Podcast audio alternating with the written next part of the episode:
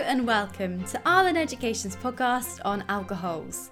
This is our last podcast in the organic chemistry series, and we're going to look at how ethanol is manufactured, as well as how to oxidize different alcohols into aldehydes and ketones. As you may have come across before, ethanol can be made industrially in two different ways by fermentation of sugars using yeast, and by reacting ethene with steam. I'm going to briefly recap both processes and some pros and cons of each.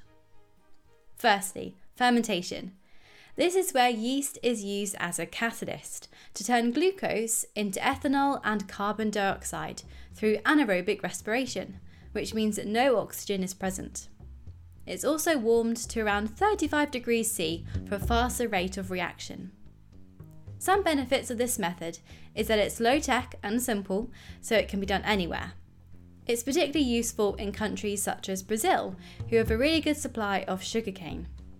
It doesn't use much energy, and sugar is a renewable source. However, it is a batch process, meaning that it doesn't produce a continuous stream of ethanol. It's also slow, and the ethanol produced isn't pure. To compare, the hydration of ethene takes place at a much higher temperature of around 300 degrees C and a high pressure of 60 atmospheres, and also uses a phosphoric acid catalyst. Simply, the reaction is ethene plus water forms ethanol. The pros for this method is that it's fast, continuous, and makes pure ethanol. However, it requires more technology to maintain these required conditions, also using a lot of energy, and ethene comes from crude oil, which is a non renewable source. The next section looks at the reactions of alcohols, so let's start with a few fun facts. Alcohols form hydrogen bonds in water, so are soluble but have relative high melting points. Alcohol molecules are also polar due to the hydrogen oxygen bond and so can undergo nucleophilic substitution reactions and elimination reactions, as well as the usual combustion and oxidation reactions. Ethanol can be used as a solvent, a fuel, or even in alcoholic drinks. Just don't get them muddled up. In fact, ethanol is classed as a biofuel if produced by fermentation, which means that it's a carbon neutral fuel. For our first reaction, let's start with an elimination reaction. Like halogenoalkanes, alcohols can undergo elimination to turn them back into an alkene. This reaction is known as dehydration. To turn ethanol into ethene, it's heated and passed over a catalyst, or boiled under reflux with concentrated sulfuric acid. What's great about this is that ethene can be made from ethanol, which is a renewable source if made by fermentation, giving a potentially renewable fuel. To make an alkene, the OH group leaves to become water by gaining an H plus ion from the acid. A hydrogen is also removed from the carbon adjacent to the carbon with the OH group. This can lead to multiple products if the carbon with the OH group is between two other carbons, so just watch out for that one. However, an alcohol which doesn't have a hydrogen on the adjacent carbon cannot undergo elimination. The last reaction of alcohols to look at today is oxidation.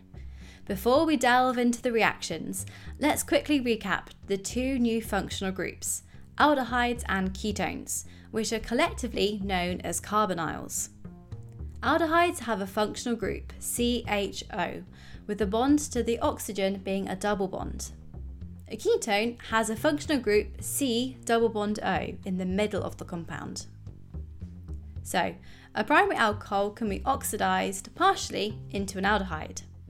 For example, ethanol is partially oxidized into ethanal, which is CH3, CHO, and water. The overall reaction would be CH3, CH2OH, which is the ethanol, plus O in square brackets, which forms CH3, CHO plus H2O. We write the oxidizing agent as a single O in square brackets to simplify the equation. A secondary alcohol, on the other hand, with the OH group on the middle carbon in the chain, will be partially oxidized into a ketone.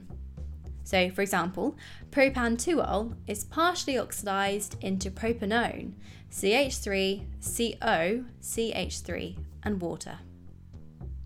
Aldehydes can then be further oxidized into carboxylic acids, which has the functional group COOH. Ketones, however, can't be further oxidized into a carboxylic acid due to their position on the carbon chain. In order for oxidation to occur, we need an oxidizing agent. Potassium dichromate is most commonly used, together with dilute sulfuric acid. This gives us an acidified dichromate ion with the formula Cr2O72-. When this is reduced, we get a fun colour change from orange to green.